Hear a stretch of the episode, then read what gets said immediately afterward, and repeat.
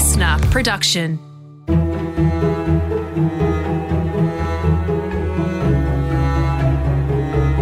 Hi, this is Charles Fairley. Welcome back to Unsung Business Heroes, where we talk to small business about big ideas. Today we're hearing from Maurie Dobbin, the owner of TeleResources, a telco consultancy in the western suburbs of Sydney. What I love about Maurie is his generosity with his knowledge. He's known globally as someone to talk to if you want to know about the latest in telco operations. He also places a lot of importance on having a long term view of your industry and being generous with your knowledge, which he does in spades.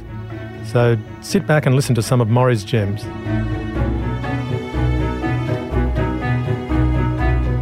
I'm Maurie Dobbin. I'm the Managing Director of TeleResources Engineering, a business that I've uh, owned and managed for some 35 years. Fantastic. And tell us what TeleResources does and what you've been working on. We're a very specialised business today. It didn't start off that way, but uh, today our clients are the major operators uh, Vodafone, Telstra, Optus here in Australia, TPG included, and across the ditch in New Zealand, uh, all of the carriers over there too. So we provide them with the tools that they use to design um, and test and operate their networks. Hardware, software, what sort of tools? Mostly software, some hardware. Yep. Uh, hardware on the testing side. Um, um, on the planning side, it's it's all about mathematical engines that predict exactly the performance of their networks and enable them to plan them appropriately. So the old algorithm, is that what it's all about? Many or? algorithms and uh, some very fast number crunching computers are required these days Yeah. uh, because there are so many different aspects to mobile network design. Those t- um, engines need to take all of these into account and use a very complex algorithm to predict the performance of the radio wave.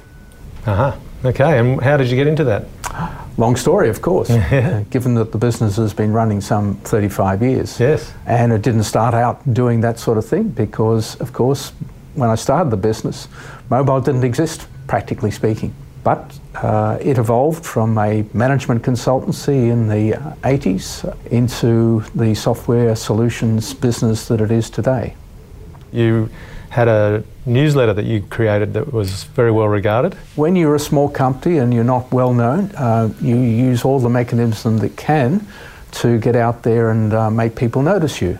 So I did start a newsletter back in around about 91 and ran it up to about 2003, 2004 until people basically didn't want to pay for paper anymore and they only want to get things online.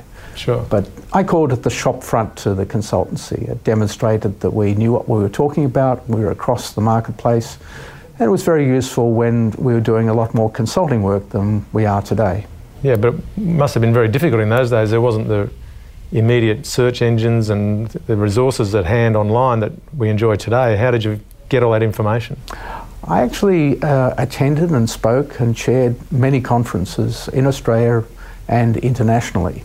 So it gave me Okay. a profile, if you like, and I would use those conferences to promote the newsletter and distribute it. Um, you could say that I was a quasi journalist, if you can put it at that point, Yep. because I attended some of the major international events as a journalist and reported on them um, in the newsletter. Obviously, contacts around the world that you met at those conferences remained long-term friends. Absolutely, yes. No, uh, a number of those people um, that I count amongst my friends and business associates um, extend back for 20 and, uh, and 30 odd years. And we spoke to a couple of them, and they, the common theme, I guess, was that you were a wealth of knowledge and you had uh, great foresight in the industry. So, what do you think makes you want to do that? What is it benefiting your business to be the conduit for this information and sharing the knowledge? Do you love sharing things with people generally, or Well, I guess I'm not doing it um, you know, as a mouthpiece or promulgating it, but it's part and parcel of being in business, particularly if you want to advise or consult. And that was our principal business for 20 odd years. Um, Right. We needed to be, and we were advisors to people like Vodafone when they established their business uh, in this country, and uh, many other similar organisations. I guess Most recently, um, it was Macquarie Bank, where Right. we advised them on the takeover of Crown Castle.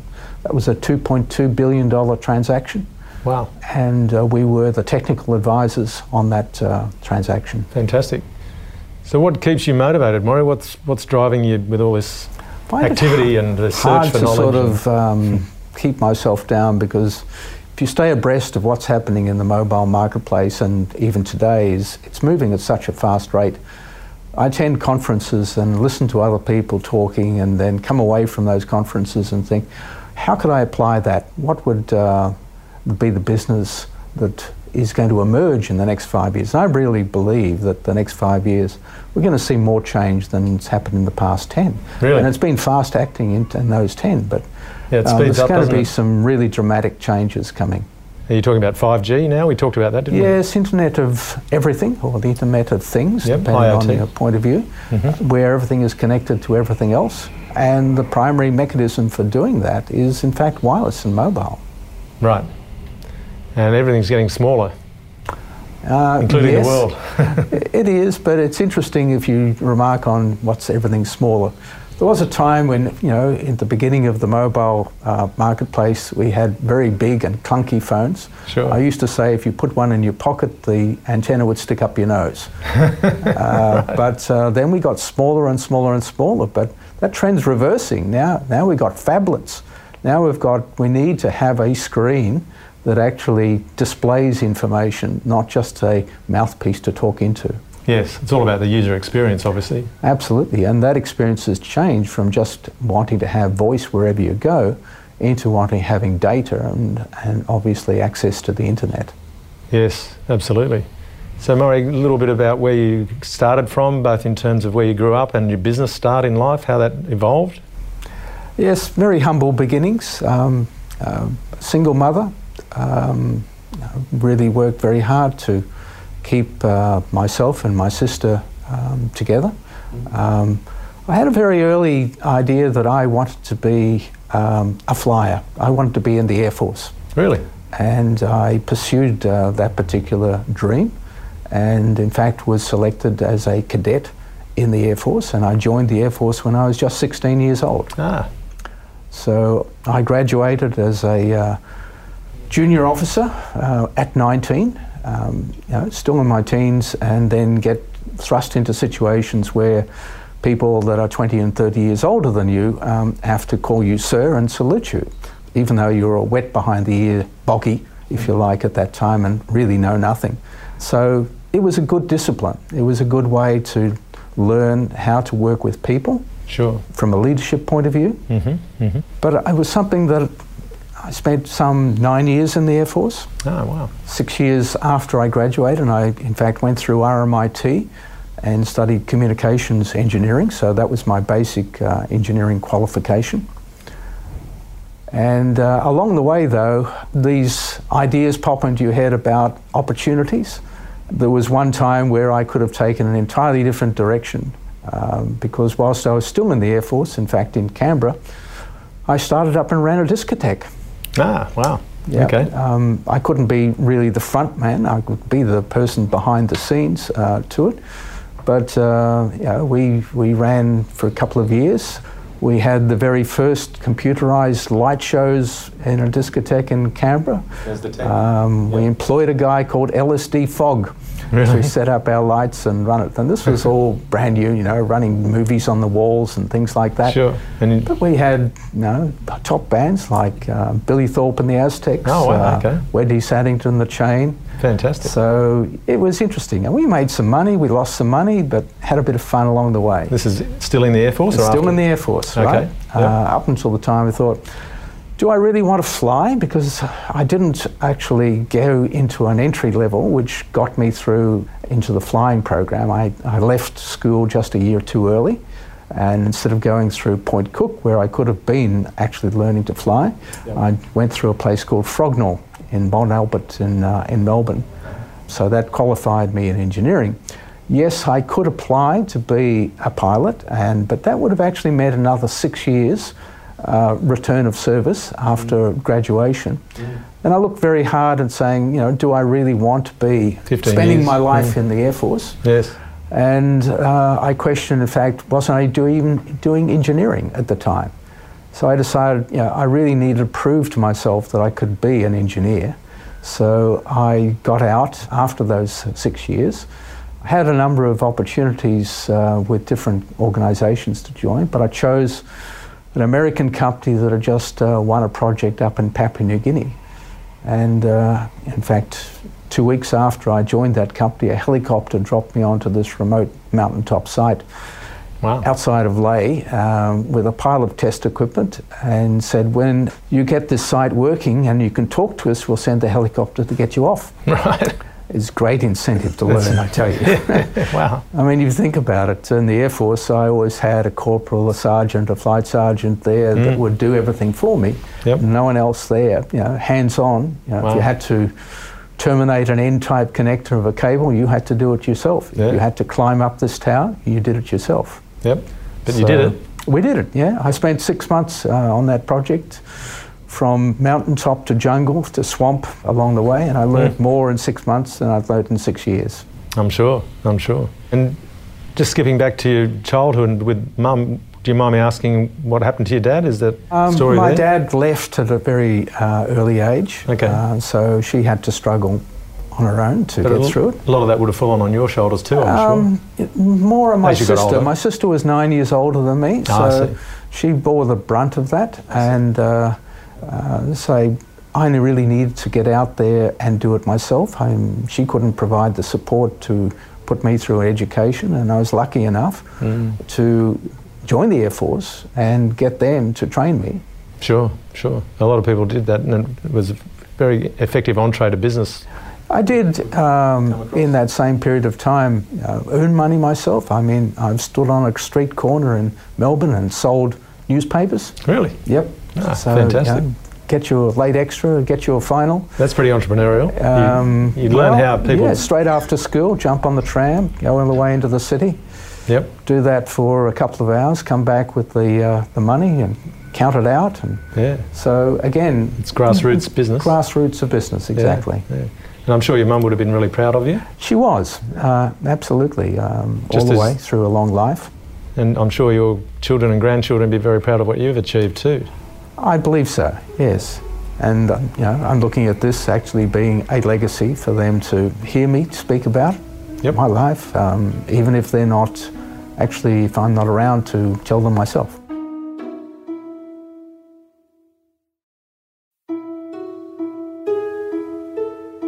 I actually first started a business which was called LSE, Lorry Systems Engineers, and we're talking circa 1979 or thereabouts. Wow. During my time in Papua New Guinea, we worked with a particular technology called tropospheric scatter. No one really hears about it today. It's passe, old technology. Right. But it was a way to communicate over long distances without having relay stations in between. Ah. An opportunity came back in Papua New Guinea uh, long after I did that initial um, project, and uh, the company I was working for at the time was Plessey Australia. And I approached Plessey and said, Hey, uh, there's an opportunity I think that we can win up there to do this job. But they really didn't and weren't interested. A friend of mine, actually in the same hockey team, because another long term interest of mine that I got whilst I was in the Air Force was playing field hockey. And you still play today, I And I still play today. At uh, yes, I'm playing. In fact, in a month or two's time, Fantastic. up in Lismore in the Australian National Championships. Really? Um, yeah, I'm not so good. I'm just a survivor. right, my knees still work, my hips still work, um, Sure. everything else, and there's a lot of people much better than me along the way that have dropped out. Yeah, well, you're very lucky, but obviously you've looked after yourself too, and it's a great way to keep fit and have that teamwork and the spirit of the camaraderie. And Absolutely. So again, that gets speaks to teamwork, and it also speaks to you know being well enough um, to be able to take the long haul view of these things. yeah, But anyway, yes, uh, this friend of mine in the hockey team said, "Oh, you know, come and work in our organisation, and you can start up this new business." And they, you know, gave me a kickstart. Uh, I owned, only owned 15% of the business at that time, but you know, we went out and we won this project in New Guinea, and Then we won a project actually back with the Air Force and building air traffic control towers. And um, it went on until a point that I decided uh, that I wanted to really run my own business and not be just a 15% shareholder. And that was the time that I established Teleresources in Australia. And, and my first client, or one of my very first clients, was in fact Nokia. Ah. So I helped Nokia establish themselves um, in this country. Right. Um, at the start of my business, we, I was an advisor, if you like, a, a marketing advisor, to tell them about where they could apply their products. Uh, today, what we do is to support Nokia in its implementation of mobile networks for the major carriers. So we help them test their networks. Well, that's obviously a very important part of the whole process of product development and, and and running the business. So you're a key element there, I'm sure. But must be big contracts in some of those tower construction roles and. They are. We, we play a minor role, um, not minor, but important role along the way uh, Yep. to that. But um, no, I, I think that reinvention is one of the most important aspects of running a business if you want to stay in it for the long haul. Mm-hmm. You can't just uh, run it into the ground doing one thing. Sure. Uh, every business has got a cycle to it in terms of the market it's addressing. So the idea is that uh, if that market changes, and we only have to look at the mobile phone industry and how that market has changed along Mm. the time, uh, to understand that you can't stand still. You have to identify the key trends and then move on. And that's why we transitioned from a business which was, first of all, just me uh, individually providing consulting and advice into a business where I employed other consultants that had different skills that could in turn widen the sort of opportunity and the client base that we had Mm. into saying, well, there's only so many hours in a day and there's only so much you can charge for those hours. What you need is recurring revenue stream. Sure. And that's, again, most of the most important things in establishing a business Yep. And that is to get yourself into a recurring revenue stream. And we have that today because we moved into supplying and supporting software, software used by those same clients we were advising. Uh-huh. And that's on subscription model. Yeah, it, it goes back to around the early 90s when a company um, at that time called Stanilite uh, was bidding for the government radio network and they needed to put forward a plan on how they would in fact uh, design and build that network. And I had been to a conference in the United States and met a small company based in Oregon uh, over there that had a tool to predict the performance of mobile radio networks. Right. So we used that particular tool to help that client uh, put forward its plan to the New South Wales government at that time. We were so impressed with the, its performance, we decided there has to be a market out there that other people would want to use that. Right. So that was our very first supplier, our partner, technology partner that we engaged with to represent that company in the Australian marketplace uh, to sell and support that software. But the, the clever part is that you could see that, as you said earlier, you, you spotted a trend Correct. and you kept in front of that trend. And to my mind, then that says, well, there was a bit of a risk in that because you're predicting the future, really, aren't you? Well, the investment was an investment in time and effort to understand the software and then to obviously go out there and identify the market for that software and convince people that this was something that they should purchase. Uh, we still hold that distribution agreement with that company today. Really? really?